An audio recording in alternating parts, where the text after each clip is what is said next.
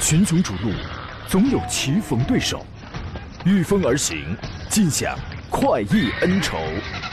享受人车合一的至臻境界，你首先需要选对最合适的宝马良驹。精彩汽车生活从这里开始。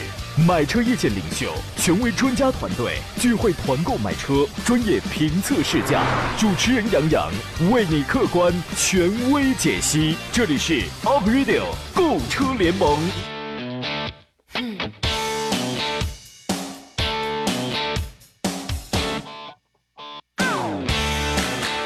来了，各位，二十五号上午的十点零四分，新的一周又开始了。周一上午，山东小广 Aprilio 购车联盟，我们为您开足马力。我是杨洋，在济南问候全省的亲朋朋友。我这儿啊，今天这天气阴的就跟谁欠了他两百块似的啊！您那儿怎么样啊？山雨欲来风满楼，据说今天有雨，而且还不小。这个不行了啊，这档节目已经不能再做了。这个点儿啊，我得赶快回家收衣服去。我知道你们会原谅我的，对吧？因为做节目做这档节目这么多年，我没混下什么别的，就混下人缘了啊！谢谢你们对我的无限的包容。待会儿请听音乐，三十六首联播。这是今天的主题，您听听音乐得了啊！说真的，要请各位要注意天气的变化，雨季来临，一定要注意行车出行安全。您所在地的这个天气、道路交通情况若何？欢迎你在确保安全的前提下，跟我们来进行分享，传递给更多在路上的朋友。今天的十一到十二点，为期一个小时，欢迎跟我们专业探讨研究一下选车、选什么车、买车、买什么车的问题。想真实知道哪一个车是适合自己的，它的优缺点是什么？欢迎直接跟我们来进行交流。直播间电话已经开通了，号码是零五三幺八二九二六零六零八二九二七零七零。还有这种网络互动方式，您可以关注我的新浪微博“山东交广杨洋侃车”，加入我们节目的车友 Q 群。不说了吧，满员了。微信公众账号，请你在公众号里面搜索“山东交通广播”以及“杨洋侃车”，侃大山了侃，木字旁，提手旁，这是两个样啊。或者搜索小写的拼音全拼“杨洋侃车”，你都可以找到我节目以外，通过这个跟我来交流互动。我刚才看了一下，怎么着啊？你们晚上不睡觉啊？还有凌晨，还有凌晨零点以后的给发微信的，啊。今天座上宾呢是济南银座汽车的田道贤、田茂光老师，你好，田老师。呃，大家上午好。嗯，田老师特别喜欢下雨啊，他特别喜欢下雨天。作为好朋友呢，我也劝他，我说要是下雨了呢，你一定啊要把车停在尽量低洼的这个路段啊，高处容易有闪电。你说我是不是很爱你？我觉得你我们俩是真爱。嗯，你现在我现在车就停在一个比较低洼的地方，我感觉这个雨要是再下的再大一点，我感觉 我能撑船了。那那对，待会儿咱们就能听见田老师那头唱有船吗？没怕就要过河，拿过来 推我哟，是吧？这个就能听到你了。你怎么这么我说什么你就信什么呀？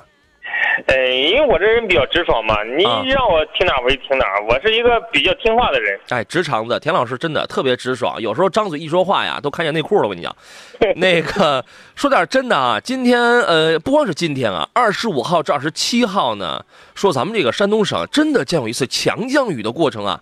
我觉得进入这个夏季啊，这个降雨在所难免。在所难免，对吧？我们来看一下这个消息，给各给诸位来提个醒啊。可能您平时比较忙碌，也来不及看这个天气啊。我来告诉您吧，预计二十五号到二十七号呢，我省将出现一次强降雨天气的过程，同时伴有雷电以及八到十级的雷暴大风。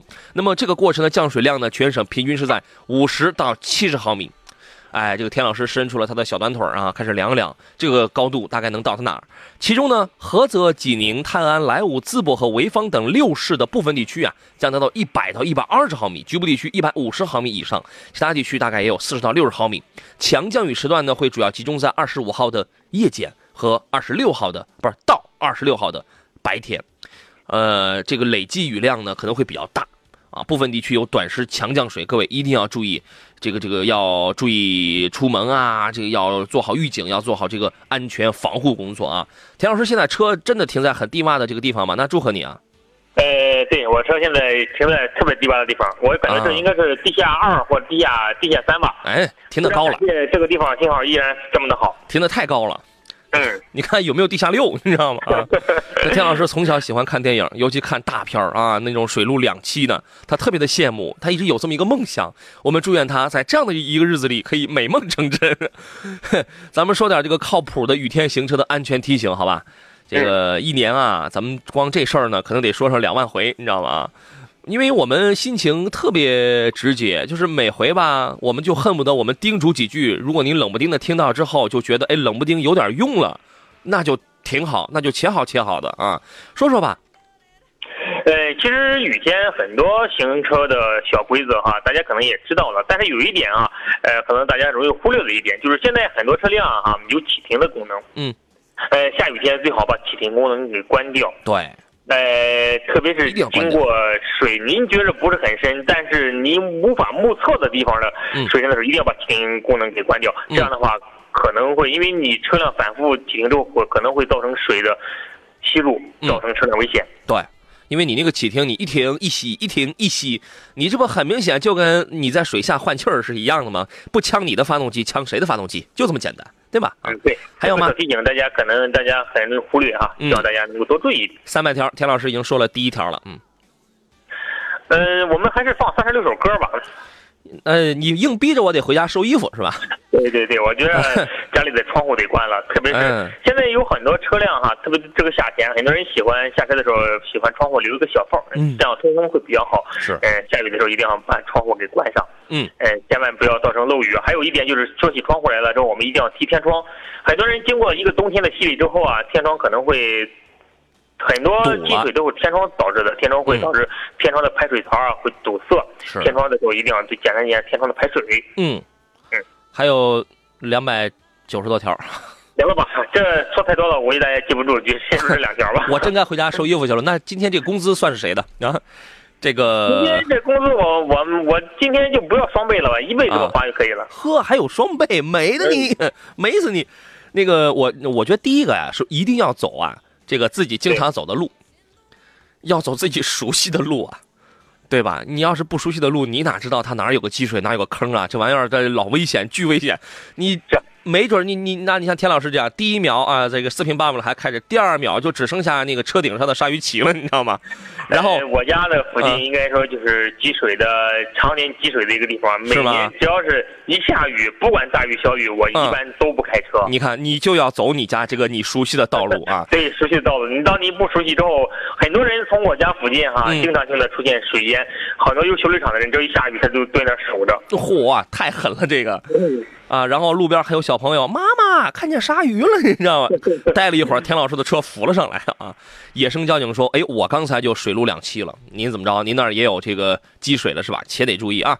呃，要走熟悉的路。第二一个呢，车速相对要慢一些，对吧？呃，加大这个跟车的距离。再一个，第三一个是视野一定得这个清楚，你得清晰啊。有有人那个雨刮雨刮片儿，我的天哪，三百年你都没换了，是吧？”呃，有的人那个除霜啊、除雾啊，什么这个后视后视镜电加热呀，你这那你都不会用，赶快研究一下。要注意周边的这个车还有行人，咱们都得照顾到。关于涉水，这个是学问最多的。看似很简单，一般来讲，如果你是普通的小型车，无论是轿车还是 SUV 的话，这个涉水深度啊，以以一个轮毂的一个一半左右吧，来来那个做一个参考，对吧？排气筒淹了，大家那个我们现在说预防涉水，当大家都是车辆真正的。涉水了，发现它在水中熄火了，大家一定要千万要记住，千万不要在第二次打火，嗯，造成第二次伤害。对，这是这一点哈，非常的关键。而且这时候你需要做的一件事情就是赶快找保险公司。嗯，是。这个有的时候吧，真的，你只要稳住油门，这个车这个车这个水面就是没了排气筒都没事儿。你只要稳住油门，对吧？你都你又没了舱盖，你只要稳住也没事儿，就怕什么呢？你在水中。这个收油了啊！这个在杨老师你说要是没过车顶不收油，能行吗？要不您给我们做一个教材，您给我们做一个示范，行吗？我觉得我我车不行，我车有鲨鱼鳍，能漏鳍，你那车能行？我。这辈子我也不想做一个这样的示范，你知道吗？大家不要轻易挑战啊！这个不要轻易挑战，那车可是您自个儿的啊！在在水里边啊，低档匀速，水中啊，咱们就别别再换挡了，对吧？别再乱变线、乱加塞，注意文明啊！然后呢，启停，自动启停一定要关掉。另外呢，有的时候啊，其实咱们自己开的挺小心的，但是冷不丁那个对面来一车，它涌起一个水波、一个水浪啊。也，他也挺坑爹的，是吧？对对，这样相互的啊。很多涉水啊，也是因为不是自己点，这是对向车辆的原因导致的。对喽，你对向你来一个大车，就要了亲命了，这是啊。所以这个事儿啊，咱们得互相的，咱们得相互的，好不好？然后呢，这个水中要是熄了火，一定不要二次打火，马上打电话找救援报保险公司，对吧？另外，停车的地点的选择上也要注意啊，不要就是真的，一开始我们是开玩笑的，不要停在一些什么树下、低洼的这种路段，都不要，因为随雨而来的可能还有风，各位要注意啊。你比如说野生这位朋友，他说我那车是途昂，你这车可以啊。说刚才那个水已经没过踏板了，没过踏板其实我觉得不算深。他说很深的水，发动机嗡嗡的了，我需要检查一下吗？谢谢。我觉得这个倒没什么问题，我狠狠的轰几脚油门吧。呃，空档稍微轰几脚油门，然后跑起来，轻轻呃，适当的跺几脚刹车，我觉得就差不多。您认为呢？呃，可能会有好多排气管可能会进点水哈。你你把车停到一个相对上坡的位置，轰几脚油门可能就好了。哎，你得找一上坡的，这是啊。好了，很多的朋友这个买车的问题已经过来了，咱们待会儿下一个时段要详细要来讲。机智男孩说：“杨老师声音变了，感冒了。”我哎，这还有人骑着毛驴奔大线说杨感冒了，注意身体。谢谢你们啊，如此的这个细致啊，真的，你们的口条是如此的细致。哎呀，我这也算感冒，也其实也不是感冒。我觉得提醒大家一句啊，这个莫贪凉啊，运动完了之后满身这个热汗，千万别乱吹空调啊，这个时候真挺严重的。呃，安之若素说，帅阳，今天上午啊，我陪朋友逛了几家店，国产店啊，我怎么感觉吉利跟长安的悬挂还不如众泰给的好呢？嗯，很好。他说本人并不是黑吉利啊，因为我家就有一台吉利汽车，这个就是觉得众泰都可以给，为什么其他厂就是众泰都可以？重音在这儿，为什么众泰都可以给，其他厂家就不行呢？哎呀，这个问题从何聊起呢？待会儿咱们说。好了，诸位，我们继续回到节目当中。有朋友说涉水啊，对向来车最容易掉这个车牌。之前有人采访过我，我说为什么这个涉水之后就容易掉这个车牌啊？嗯，我说我不知道。你看。他们也有找错人，这个他也有找错人的时候啊。田老师，你知道吗？我也不知道。其实这个问题，我也想知道他为什么说经常性的掉车牌。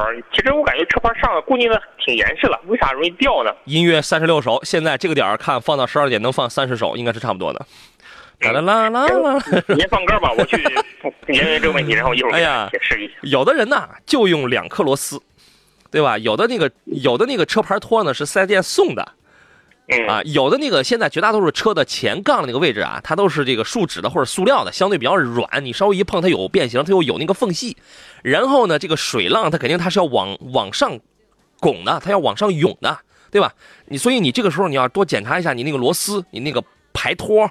啊，你那个牌子有没有变形？你那个护杠那个位置有没有一些个变形等等？反正就是那些，就是反正就这种物理的原因啊，也没法说啊。他说他刚刚涉水比较深，过去以后没注意，等想刹车的时候，却发现短时间刹车失灵。提醒各位，涉水以后踩踩刹车，对，这个是要排一排水的，呃，对，排排水的话是有很大的好处的哈，特别是其实这种这项不光是涉水啊，平时冬天雨雪天比较多的时候，也会经常做做，对车都会有好处。嗯。是这样啊，来，我们来要来看一下大家挑车买车的问题。从同时，加序加以最近上市了很多的新车，而我又去试驾了，利用周末的时间没闲着，又去试驾了这个不少的车，跟大家继续来分享一下。刚才有朋友安之若素，他问到了那个吉利啊、长安啊，然后他说那个吉利跟长安的悬挂感觉啊还不如众泰的好。然后他第二个问题是，就是感觉众泰都都可以给，为什么其他厂家就就那不行？言下之意，你是看不上众泰还是怎么着 啊？这个事儿你也怎么看？他说给啥？给的是独立悬挂吗？大概说的就是悬挂吧。其实你一个车的悬挂的好坏哈，它即使好多车，即使我给你配了独立悬挂之后，很多人试的它是试不出来的。嗯，它是与调教有关系。你比如说，它这个车它偏向于运动型，它可能会调教的悬挂相对来说是比较硬朗，你感觉可能会比较硬。像众泰的车嘛，它可能偏向于舒适性，它可能在调教上可能会用的比较软，好多消费者可能用起来之后会觉得它比较舒适度比较高。嗯，呃，其实各有各的好处，没法说你就是你吉利的你一定比众泰的要差吗？嗯，也不能硬。那是一一，反正是不能完全这么说吧。对，这个事儿非常简单，两个观点。第一，悬架的结构它只是个结构，除了结构之外，还有很多的因素，比如它的调教、它的用料、它的件儿。你明你明白？就像我们之前举过东南 V 三凌越，当年卖四五六万的那个小车子，好家伙，那是对，那是当年最便宜的给你配多连杆独立后悬架的国产车呀。嗯嗯嗯，差不差不多得是第一个了吧？后来才有了奇瑞奇瑞 A 三，对吧？但是后来呢，你会发现哟，那结构挺好，但是整天不是漏油就是就是这个就是异响，哈。结构，你看我我跟那个田老师，我们俩都是两条胳膊两条腿我能打篮球，田老师行吗？我我们的结构是一样的，田老师行吗？他不行，是吧？啊，然后呢，在我我的第二个观第二个第二个观点，买车你不要只关注一个悬架的问题。虽然我们在有的时候给大家在推荐车的时候，我会第一时间我就指出就是这个车的悬架不行，但是那并不意味着我只关注了这个悬架，而是目的是要直截了当的一针见血的告诉你它的缺点是在哪儿，它最大的短板在哪儿，这是主要目的。就是不要养成一个就是买车我我只关注了底盘，我只关注悬架这样一个特点，不是，它是一个整体的东西啊。去实话实讲，人家吉利跟长安现在在国产品牌当中走的是很靠前的啊。他们基础基本上来说是靠自主研发来说是算是走的比较先进的了。对，正说莱芜东莱芜高新区瓢泼大雨黑天了，哎呀，请注意，哎，我这两年我一直我就没搞明白一个问题啊。很多人说法不一，您说这个下雨天的时候到底要不要开双闪？杨老师啊，刚才他说黑天了，我觉得电台那边可能也快黑了。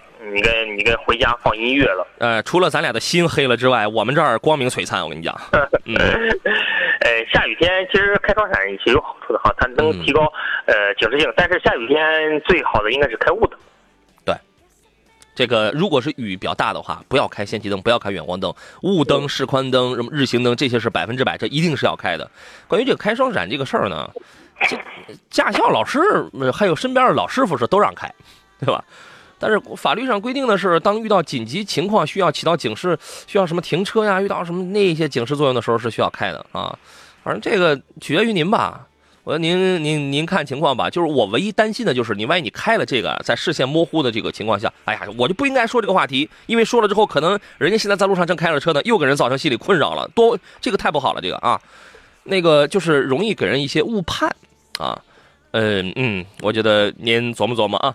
呃，来看大家的这些问题了。张永杰说，君威的 1.5T 和时代雅阁更推荐哪一个呢？君威现在优惠挺大的，雅阁样子更好看，很纠结呀。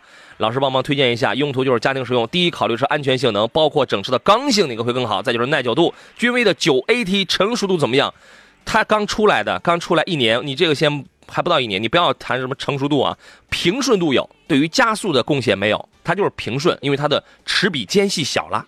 原来你那个六档从四点几一下子跳到个两点几，它能不它能不卡吗？对吧？现在它齿比很绵密，四点几、三点八、三点五、三点二、二点的都都是吧？它很平顺啊。那么，时代雅阁，我现在我是不推荐你买的，这个毫无疑问啊。君威的 1.5T，它很讨巧的配上了 9AT 了，这个您怎么来看呢？呃，刚才我听到了，它有一点，它是要求是车要刚性要强。嗯，还要好。其实刚性强的话，这两个，如果您有非常在意这一点呢，其实时代雅阁就这一条才其实不符合这个特点。嗯，呃，时代雅阁它走的还是轻量化路线，呃，所以说就是先我们抛开一点五 T 的机器先不去去说，动力也不是，也不是九 AT，就单纯刚性来说的话，其实君威的刚性调教要比雅阁要稍微强一点，要更好。嗯，确实如此啊。呃，买君威吧。安卓若素说：“我第一辆车就是众泰的顶上来的。”我就只满意它的多连杆后悬挂，其他的是真不满意。我开过众泰大迈了那个叉七，还有 T 八百，众泰的这个 T 八百，我觉得呀，就是现在众泰的进步也是蛮大的，也是蛮大的。就是它的那个整个的这个悬挂的支撑啊，就是软硬适中。车身你本来重心就很高，但是你开起来之后，你觉得还挺舒服。车身没有说特别往外松散的那种，我觉得这个也这个算是它一个很大的一个进步。当然有很多朋友会反映它有些小问题，我觉得那个确实也那也那那也是存在的。安之若素说祝愿厂家越来越好吧，但是我以后不会买的。嗯，好，看看它的新产品什么 T 八百啊 T 九百啊。李丽说，请问二零一八款的斯柯达 Superb 速派一点四 T 和一点八 T 选哪个性价比更高？这两个差价并不大，建议你买一点八 T 的吧。啊，对，速派还是要买 1.8T 的。对，这个车型相对来说，一点虽然 1.4T 也够用哈，动力性也可以，但是呃，既然到了这个价位了，还是 1.8T 的会更好，将来开起来会更舒服一点，指向性会更好。对，这个叫一劳永逸，一备无患。对吧？一步到位。崔先生说：“你好，杨洋，问一下，刚买了一台一八款的 1.4T 的速腾，跑了两千公里，为什么怠速车会抖动啊？车身会有轻微的晃动啊？开不开空调都一样，油品没问题。问了好多速腾车友，有有一部分有这个问题，有一部分没有这个问题。我们请上一代的速腾这个老粉丝田老师，你来分享一下，你那个车是不是都晃出帕金森了？” 对我这个车晃的更厉害，嗯，我开速腾开了好多年哈。为嘛呢？呃，抖动问题是一直有，因为一点，特别是当你加油加不好的时候，会有，而且会爆震。嗯。呃，这种情况之下，我其实我也找了好多地方，你无法根本解决。嗯，它与它本身一点四 T 的机器是有一定关系的。这个机器相对来比较挑油嘛。有一次我同事给我加了一次九十二号汽油，我这个车导致我车爆震一直爆了好几年，就一直没有弄好。嗯嗯嗯。所以说就是一定要特别注意平时加油吧。嗯，没没有很好的办法去解决，是吧？嗯，找找维修站，找找维修站看看。你找维修站没有用，维修站给你抽的解放，无非就洗鸡蛋。啊，但是不可能说是，如果他这样反应的话，这说明是抖的挺厉害。一般的车怠速大家都都会抖，对吧？这个它都会抖。如果你那个抖的很厉害了，它这个它它属于是一个故障，你有故障，你自然你肯定你得找维修站啊。还有一点就是它是二零一八款的，它肯定是刚刚入手的这款车啊，两千对。当您开开之后，发现时间长了之后，发现这问题几乎可能又没有了。哦，是吧？行，一天到晚用了鱼说：“你好，杨洋，我想选一款 SUV 手动挡。我看了有哈弗的 H 六运动版，最新款的就是一八款的，对吧？长安 CS 七五还有荣威的 R 叉五，呃，麻烦给推荐一款家用。我是一个二十岁的小伙子啊，您给挑一个。呃，H 六吧，相对来说更成熟一点啊。嗯，OK。查问田老师换什么车了？哎，BRT，多多气人，这个太气人了啊！气死了你啊！哎，气死我了！这哈勃深场说：“胖杨好，田老师好，能不能评价一下奔驰 V 这款车？谢谢啊！奔驰 V 现在是这个主推的了，对吧？加价吧，现在这个 V 也是啊。您给说说吧，这个车可买吗？对，嗯，这个车可买吗？当然可买。你要是作为完全的商务用途来说，它可买啊。是它为什么加价？它就说明它市场需求是比比较大的这款车的。嗯，牌子有，但是性价比高吗？嗯，谈什么性价比啊？其实这种车的话，你买六七十万的车型，它性价比其实都不是很高。它追求的还是商务性，还是这个品牌嘛？是的啊。接你人生拒绝平凡说，主持人好，请问宝骏五幺零发动机和别克英朗发动机一样吗？基本差不多，都是 L 二 B 型号是吧？基本差不多。这个通用啊，通用留了一台发动，通用虽然不愿把变速箱给这个宝骏用啊，因为它是有设设计有专利的这个问题，但是发动机技术基本上它是拿到了。呃，像是科鲁兹啊，我记得科鲁兹、科沃兹应该有，现在它有很多一批车都是 L 二 B 的这个发动机，你可以这样理解。但是你如果这样理解的话，你心里会觉得会很开心吗？略显浮夸，略显浮，略显浮夸啊！好了，现在很多国内厂家都有这样的搭配啊。你比如奔腾啊，奔腾现在主打它还是有大众的技术跟马自达技术，对吗？其实对它车有提升吗？有提升，嗯，但是提升大吗？还是自身好吃一。你是一个浮夸的人。群雄逐鹿，总有棋逢对手，御风而行，尽享快意恩仇。享受人车合一的至臻境界，你首先需要选对最合适的宝马良驹。精彩汽车生活从这里开始。买车意见领袖，权威专家团队聚会团购买车，专业评测试驾。主持人杨洋为你客观权威解析。这里是 Up Radio 购车联盟。好了，各位，欢迎回到星期一为您直播的山东交通广播，十一点到十二点直播的 Aprilio 购车联盟。我们专业解解答的是各位选车、挑车、买车的专业问题。我是杨洋啊。今天这个天气可能不爽，这个可能刚才已经已经听到了，有的地方已经开始下雨了。刚才有来我的朋友告诉我，已经啊出现这个下雨的情况了。如果您所在地的这个能见度开始降低了，然后路面开始湿滑了，呃，请各位一定要注意行车安全，能停下车，能休息一下，能等待一下，这样就最好了。开车注意。刚才我们我那我就不再多说了。刚才那个是我今天早上来给大家来这个录制的啊，呃，能有点帮助吧？希望大家可以这个平安的度过这个雨季啊。回到节目当中，各位遇到了挑车买车的问题，欢迎继续跟我们来进行探讨。我们有热线零五三幺八二九二六零六零八二九二七零七零，我们有 N 种网络互动方式。现在给我发微信、发 QQ 都没有问题，我全部在线啊。座上宾是田小贤、田伯光老师，你好，田老师。嗯，大家中午好。咱俩刚才有没有遗留问题啊？没有，基本上都说完了。我们是这么利索的人吗？呃，最后有一个我们解决的挺彻底。哦，啊，对对对，说他那这个咱们说到了一个面子的问题，一个面子的问题是吧？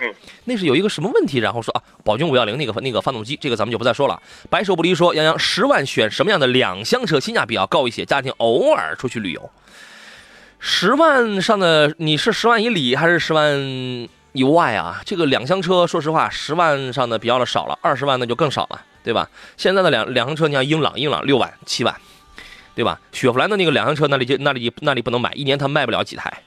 然后高尔夫价格要略高一点，呃，十万稍微以内的，那还有日产的骐达，本田的飞度，更便宜的五六万上的那个，现在还有还有 Polo 是吧？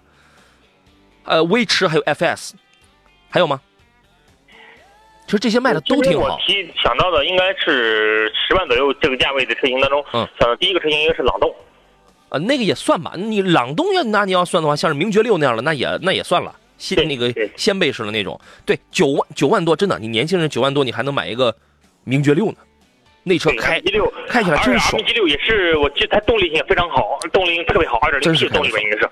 真是开的爽啊！这个我前段时间我有那个评测的，您可以自己到我微信号上去那个找，开起来真是爽啊！享受生活说泰安呢，现在这个 这个意思啊，就是反正下的雨特别大，哎呀，路上的情况很复杂呀，请各位注意啊，注意交通安全。腾飞科技说你好，我想问一下，尼桑两点五楼兰智尚版这个车可以详细介绍一下吗？家庭使用，谢谢。楼兰现在优惠幅度很大。嗯，其实买楼兰的人往往都是比较理性的一帮用户。哎，为什么讲理性呢？他们会比较会分析问题，他们知道他需要的什么，比如说我需要大车身、宽车身，大五座，嗯嗯，大车身、大五座，浪漫风是吧？对，呃，但是往往这帮人他可能买车之后，可能一到两年、三到四年，可能换车的概率比较小的，他们可能会长期的使用或使用年限会比较长。嗯。那更多注重的是车辆的品质。其实这款车按理说的它动力性一般，但是车身的稳车辆的稳定性还是很不错的。对这个车啊，底盘高度不算太高，你可以把它理解成一个有点低趴的跨界 SUV 吧，对吧？但是它很浪，它这个车很浪漫，很很浪漫。浪用的非常的准确，是吧？你看。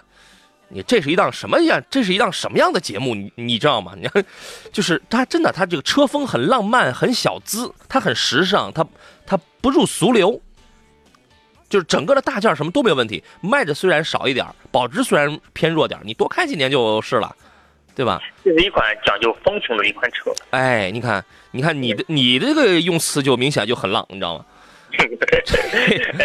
也提醒大家，就是反正是这款车你要买啊，还是大家开上它三年五年，五年我四五年开外吧，可能不是非常合适。有烟台的朋友说呀，杨洋烟台出大事儿了啊！知府区幸福南路由西往东，现在堵的是实实的呀。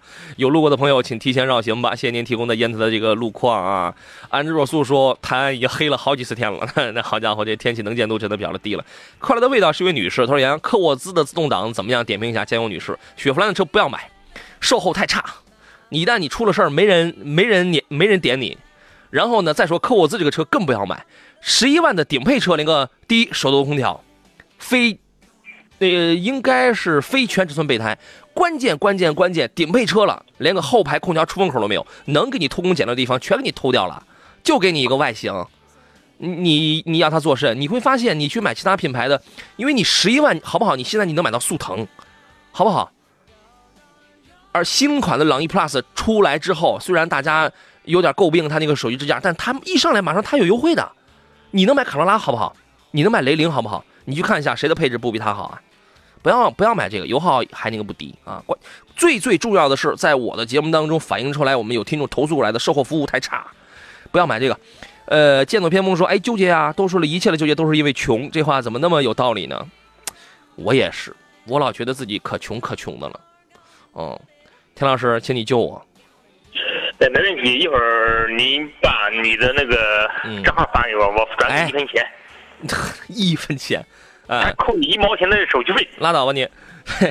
谭小辫问到的是奥迪 A 一，刚好啊，我们有一位网友，他也问到的是 A 三。他说：“两位好，我想换车了。家里的这个女领导啊，看了一款车。”奥迪 A 三两厢，哎，觉得这个价位合适又有面子，但是我一直给他泼冷水呀。原因是我担心那套七档的干式双离合顿挫感还能接受，就怕拥堵路段频繁起步过早的损坏。一听这话就是我的听众啊，麻烦二位快点给个意见。他在听节目，谢谢了，我们支持买这个。哎呀，田老师现身说法了。嗯，其实一点四 T 的动力是没问题的哈。嗯嗯。变速箱匹配的也是可以的，因为现在奥迪的匹配平顺性还是可以的，个别出现问题也是，其实也是个别的情况。嗯，呃，但是 A 一现在应该说 A 一随着中国销量的逐渐降低哈，呃，没了吧？德国降低了就是进口的数量，现在 A 一的数量在国内基本上处于就是非常紧缺的一一个阶段，就因为它卖的不好，对，所以说就是 A 一真不用考虑，不再卖了。谭小辫刚才问的是 A 一，A 一你别考虑了，好不好？最再次也买 A 三。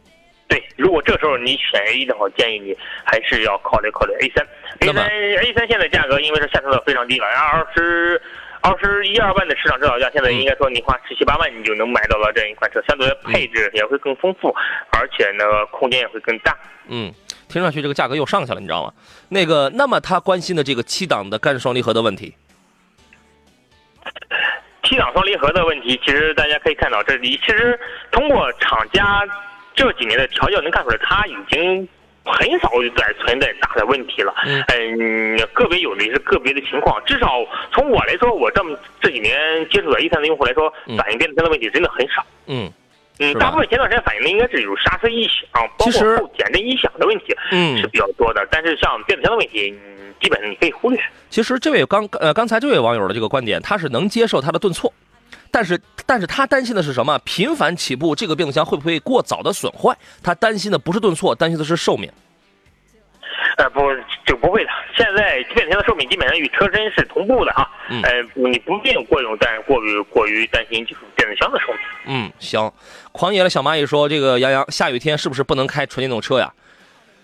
这个廉价一点的你就别开了，太便宜的就算了。电动车的一个。”非常难解决的一个问题就是涉水的问题。它是这样，因为所有的电动车能够能够生产出来的啊，它是都有一个叫 IP 还是叫什么东西，它一个涉水等级的一个标准，不然它不然国家是不让你生产跟这个销跟那个销售的。啊，有六有能达到六级的，还有还有能达到七级的，一般能达到六级，它会是一个很高的有一个标准。你买的是什么样的车呀？我觉得你可以去去百度啊，去查一下，看你的你的这个车这个标准能够在哪儿。就是它是一个防水的一个等级。但是你会发现，真的有很多的纯电动车，它的设计理念，它就是把这个电电瓶、电池放在车底。如果说你的车真的是比较便宜那种，就是大家你不都想图便宜吗？你不都买个四万五万的吗？你那你不就想图便宜吗？那你这样的话，可能就会危险哦，对吧？可能就会这个就会危险。我觉得这个要看你买的是什么样的。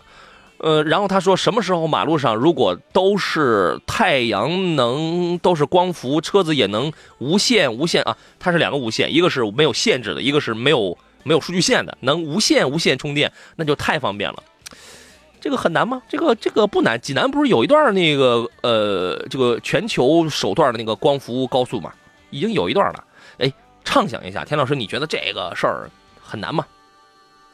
嗯，未来只要是电动汽车发展起来之后，充电问题一定不是问题。嗯，它就跟就跟你加油站是一样的。嗯，未来电池如果你的续航里程达到了五百公里以上，你想想你还会担心这个问题吗？就没有这样的担心了。你正常的话，您充电现在好多都有换电服务，到了加油站加换电站之后，你电瓶一换电，咵，你再能开五百公里。其所有问题都都解决了。呃，当然啊，现在你像是未来所推出的那个什么换电池服务，那个还是个概念阶段的啊，那个还是还是咱们说这个光伏公路，真的济南有一段大概是不太长，大概是一公里左右，一公里左右，它是全球首段的这个光伏高速公路。对吧？然后呢，大概说是有百分之二十二左右的这个交通事故也是由天气所造成的。所以说，我们如果通过分析一些大的数据，然后呢，通过一些什么传感啊，一些大的数据来掌握气象大这个大数据，然后进行一些什么云分析，呃，这个相谱的这个云计算，然后通过这样的一些方式，马上在第一时间给一个科学的决策或者这个处置的对策的话，哎，我觉得这个是一个特别棒的事情啊，一切。正在实现，一切正在实现啊！好了，这是跟呃，这个狂奔的小蚂蚁提出了这个挺有畅想性的这么一个问题啊。一呃，最新说说杨哥，烟台太阳晒死人了，那雨呢丢了，迷路了。哦，要么你到我们这儿来感受一下啊。安之若素说，雪佛兰的车不管好呃不管好坏，就是不能买，有点店大欺客的感觉。可是它的销量也不是很高呀，它销量就不是很高。探界者前两天我我自己家表妹她的那她那头有一个哥哥想买个探界者，我说不能买。探界者的全年的销量比昂科威差了太大。实际上，大家觉得觉得探界者可能挺漂亮，是不是能卖得好？事实证明，探界者我记得当时有一个特别惨的销量，一个月就才几几千台那个销量，特别的惨。其实话实讲啊，就是没有投诉的那件那件事探界者的销量也并不高啊。他说这样下去就是第二个铃木退市吧？退市不可能，暂时来讲退市这个这是不可能的啊。田老师觉得呢？呃。因为它很多产品，你看到吗？与别克的好多产品它是重叠的，呃，当而且它的价位，它嗯，价位也有很多别克的车的价位其实也是重叠。这时候其实大家选择的时候，很多人其实雪佛兰的车主很多都是买了别克的。嗯，哎，所以说就是也是定位高啊，分流的问题，因为它产品定位有很很大的关系。对，呃，探界者的上市到现在，其实销量并不是非常好，与它的产品的质量以及售后服务是是确实是有很大的关系的。对，确实如此啊。呃，最后时间我们来说几个新车上市的消息吧。我们先说说这个丰田两兄弟啊，一前一后。六月二十二号呢，一汽丰田的首款小型的 SUV 奕泽 Ezova 正式上市，呃，两点零升加 CVT 的这个动力总成，一共有三个车。之前呃很久之前还没有上市北京车展的时候，四月份我就跟大家就分析过这台车子了，呃，公布了它的售价区间是十，它是都是两点零升三个配置，十四万九千八，十五万八千八，十七万五千八。然后呢，大概会给用户就是提供个性化的十九款这个改装方案，这是 Ezova。然后这个车呢，很多人都会觉得，第一价格是不是高了点第二呢，就是哎，这个车真的就是非常张扬、非常个性、非常漂亮。啊，甚至有人问说，这个现在这款车还是以实用、以耐用为主要诉求的丰田的车吗？啊，我觉得它就是很年轻了。大家以后注意，你在路上，你如果看到，就是不通过尾标，不通过其他方面来分析，你怎么去分析 Ezova 一泽跟广汽丰田 CHR 呢？就是它们最大的区别就是前保险杠的那个进气口那个那个下边，如果有银色装饰的那个是一泽，没有的是 CHR。啊，你就通过这一条，你来，你可以进行区分，因为两个车长得太像了啊。你对于这个一泽的观点是什么呢？呃，经常提到这款车哈，呃，我们也分析过很多次，其实它还是个别用户的小众群体的一部分车型。嗯，通过它的产品定位能看出来，很年轻人定位是非常年轻的群体，喜欢玩的这部分群体。一定是特年轻。两门车型来说，就三开门的车型来说，在国内现在卖的好的还。并不是非常多，我们希望一泽吧，一泽能够打破这个魔咒哈，希望它销量也越来越好。啊，其实它是一个四门车，就是但是它有那个酷派的那个风格，然哎然然它后面是那个隐藏在那个 C 柱，它 C 柱它是熏黑的嘛，它是隐藏式的那个门把门把手。当然年轻人啊，你就考虑哎，我这个前排，因为它最大的短板就是它的后排空间。真的是这个头部啊，我这个这个腿部啊，不是那么的充裕吧？它你要是用，倒也能用得着。外观很拉风，内饰呢，我觉得设计了也挺讨巧，向驾驶员一侧来这个倾斜，然后用了一个特别大的一个屏幕。整个的这个做工用用用料呢，这还是还算是不错。最上边用用的是皮，然后中间呢用的是烤漆的那个亮。然然后下边呃再往下，它分三层嘛，在下边用的是比较比较软的那那个材质啊。丰田做内饰，我觉得这个没什么问题。配置方面做的还是比较丰富的，九英寸的中控屏，三幅的多功能方向盘啊，那个然后什么自动空调、无钥匙进入、一键启动、胎压监测、车身稳定，它是标配十安全气囊。哇，这个小车标配了十安全气囊，然然后呢，在高配车型上有自适应巡航、车道偏离预警。哦不不，它这个它是标配的，自适应巡航、车道偏离还有预碰撞，它是标配的。嗯，然后呢，它最大的黑科技是在于哪儿？它两点零升的这个发动机热效率同样也是百分之四十。很多人都会想到一点，跟 Camry 的那台发动机有没有关系？对吧？然后它的变速箱是丰田最新的一款叫做 Direct Shift 的 CVT 的无级变速。这个齿比变化速度比往比它的之前的那一几代的话，大概会增进百分之二十左右，两百零三牛米，我觉得这个动力应该是够用了。纵观在十四到十七万这个价格区间，你可以觉得它贵，没错，很多人也都会觉得它贵。那么我们来看它给予了你什么样的东西？我我不帮大家做决定去来说它贵还是这个还是便宜，它给了你首先是在这个价位，除了除了逍客以外，终于有一款小型的 SUV 配上了多连杆的独立后悬架了。因为你会发现，这个价位除了一些更高级别的一些 SUV，奇骏、科尼亚克那样的车之外，因为十七万你也能够到它们了。像是斯柯达的这个科洛克，啊，等等等等吧，都给你配的好家伙，好点的可以这个给你配纵臂扭力梁的半独立后悬架，那这个坑爹的直接就给你配扭力梁的了，你知道吗？哎，它给你有多连杆的呀？我觉得这个这个操控性是这个是有保障的。另外排量上它也没有给你，因为它在国外是一点二 T 的。现在他给你配一个两点零升的，我觉得这个能够满足一些驾驶方面的需要，配置做的也比较年轻，啊，我我是这样认为，我还是那句话，我不帮大家去决定贵还是不贵，其实我也觉得价格有一点贵了，嗯，您觉得呢？我觉得其实价位困扰的还是价位啊，从这个价位能看出来，大家选择余地还是挺大的，呃，但是随着一点二 T 的上市之后，它可能会价格可能会可能会降低。哎，它有预留空间嘛？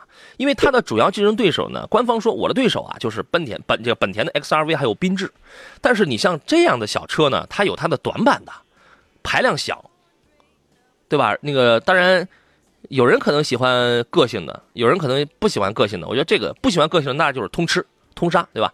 后悬架是它这是它俩最大的一个短板嘛，对对吧？所以说这是一个车型，另外还有一个车是 C H R，C H R 呢实际上跟这个一泽在有些地方上有一些比较大的一些区别，我们留到明天的节目当中，咱们再来这个跟大家详细的再来进行分享啊。a s o n Chen，然后他说，我想咨询一个车，杨洋，卡罗拉跟雷凌，您更推荐哪一款？一汽和北汽各有各的好，哎，各说各的好，这个一汽跟北汽有有那有什么关系啊？是 是一丰跟广跟这广丰吧？相比。同配置雷凌价格便宜一万，啊，这个您怎么看呢？呃，一个于偏向运动哈，一个于偏向是家庭实用。如果这两个让我去选的话，可能会选择卡罗拉，可能性会比较大。卡罗销量也要大，要更大一些。对对对，因为雷凌很多人诟病于雷凌的外形嘛，觉得雷凌外形夸张一些。嗯。